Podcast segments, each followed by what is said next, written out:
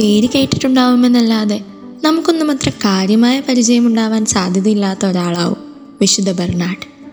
Western യൂറോപ്പിലെ പന്ത്രണ്ടാം നൂറ്റാണ്ടിന്റെ മനുഷ്യൻ എന്നാണ് അദ്ദേഹം അറിയപ്പെടുന്നത്.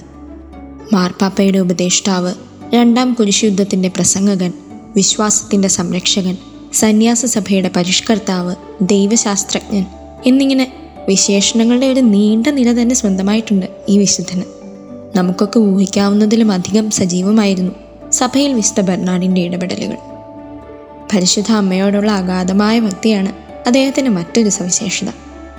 അമ്മയെക്കുറിച്ചുള്ള വിശുദ്ധന്റെ പ്രഭാഷണങ്ങൾക്കും പുസ്തകങ്ങൾക്കും ഇപ്പോഴും മരിയൻ തിയോളജിയിൽ വളരെ പ്രാധാന്യമുണ്ട്. തന്റെ പര്യടനം ഒരിക്കലും അവസാനിപ്പിക്കാത്ത യൂറോപ്പിലെ ഒരു മിഡീവൽ റോക്ക് സ്റ്റാർ പോലെയായിരുന്നു വിശുദ്ധ ബെർണാഡ്.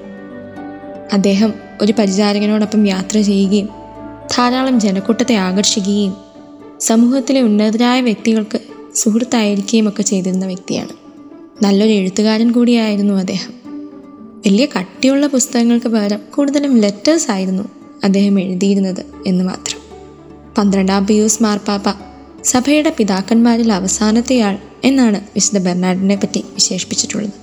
അർപ്പണബോധമുള്ള വിദ്യാസമ്പന്നനായ ഒരു സന്യാസിയുടെ മാതൃക അനുകരിച്ച് അദ്ദേഹം ദൈവത്തെ സ്നേഹിച്ചതിന്റെ പകുതിയെങ്കിലും അവിടുത്തെ സ്നേഹിക്കാനും നമ്മുടെ ജീവിതം വഴി അവിടുത്തെ മഹത്വപ്പെടുത്താനും ഒക്കെ സാധിക്കാനായിട്ട് നമുക്ക് പ്രാർത്ഥിക്കാം ദൈവം നമ്മെ സമൃദ്ധമായി അനുഗ്രഹിക്കട്ടെ